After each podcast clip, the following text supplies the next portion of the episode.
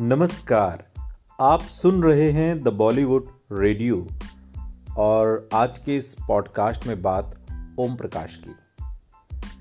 पाँच दशक तक पर्दे पर अपनी कलाकारी दिखाने वाले ओम प्रकाश ने अपनी कॉमिक टाइमिंग से अच्छे अच्छे कॉमेडियन को पीछे छोड़ दिया।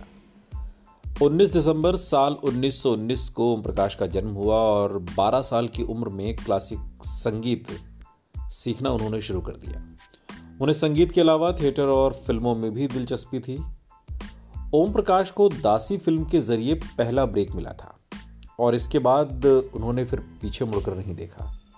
ओम प्रकाश ने अपने करियर में Azaad, Miss Mary, Howrah Bridge, दस लाख, प्यार किए जा खानदान, साधु और शैतान, गोपी, दिल, दौलत, दुनिया समेत कई फ़िल्मों में काम किया। हर फ़िल्म में उनका किरदार पहले से जुदा होता था। वो डायरेक्टर भी रहे राज कपूर और नूतन जैसे स्टार्स को उन्होंने कन्हैया फ़िल्म में डायरेक्ट भी किया था। ओम प्रकाश की लव स्टोरी बड़ी मज़ेदार थी।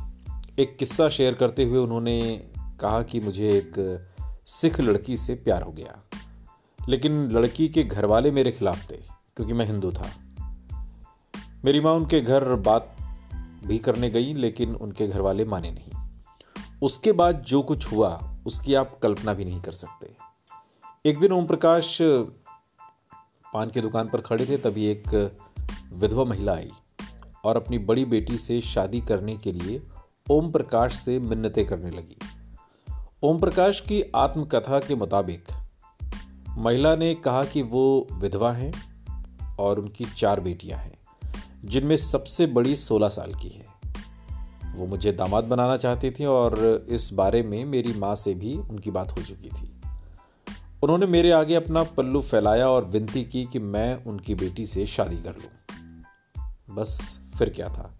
मैंने अपना प्यार वहीं भुला दिया और उस महिला की लड़की से शादी कर ली। एक्टिंग के साथ साथ ओम प्रकाश ने फ़िल्म निर्माण में भी हाथ आजमाया। ओम प्रकाश ने ही फ़िल्मों में गेस्ट रोल का चलन शुरू किया। उन्होंने साठ के दशक में फ़िल्म संजोग, जहाँ आरा और गेटवे ऑफ़ इंडिया जैसी फ़िल्में बनाई। आखिरी दिनों में वो बहुत बीमार रहने लगे और जानते थे कि अब बचेंगे नहीं।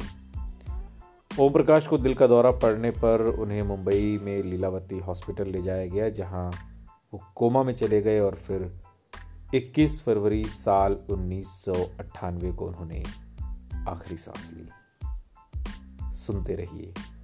द बॉलीवुड रेडियो, सुनता है सारा इंडिया।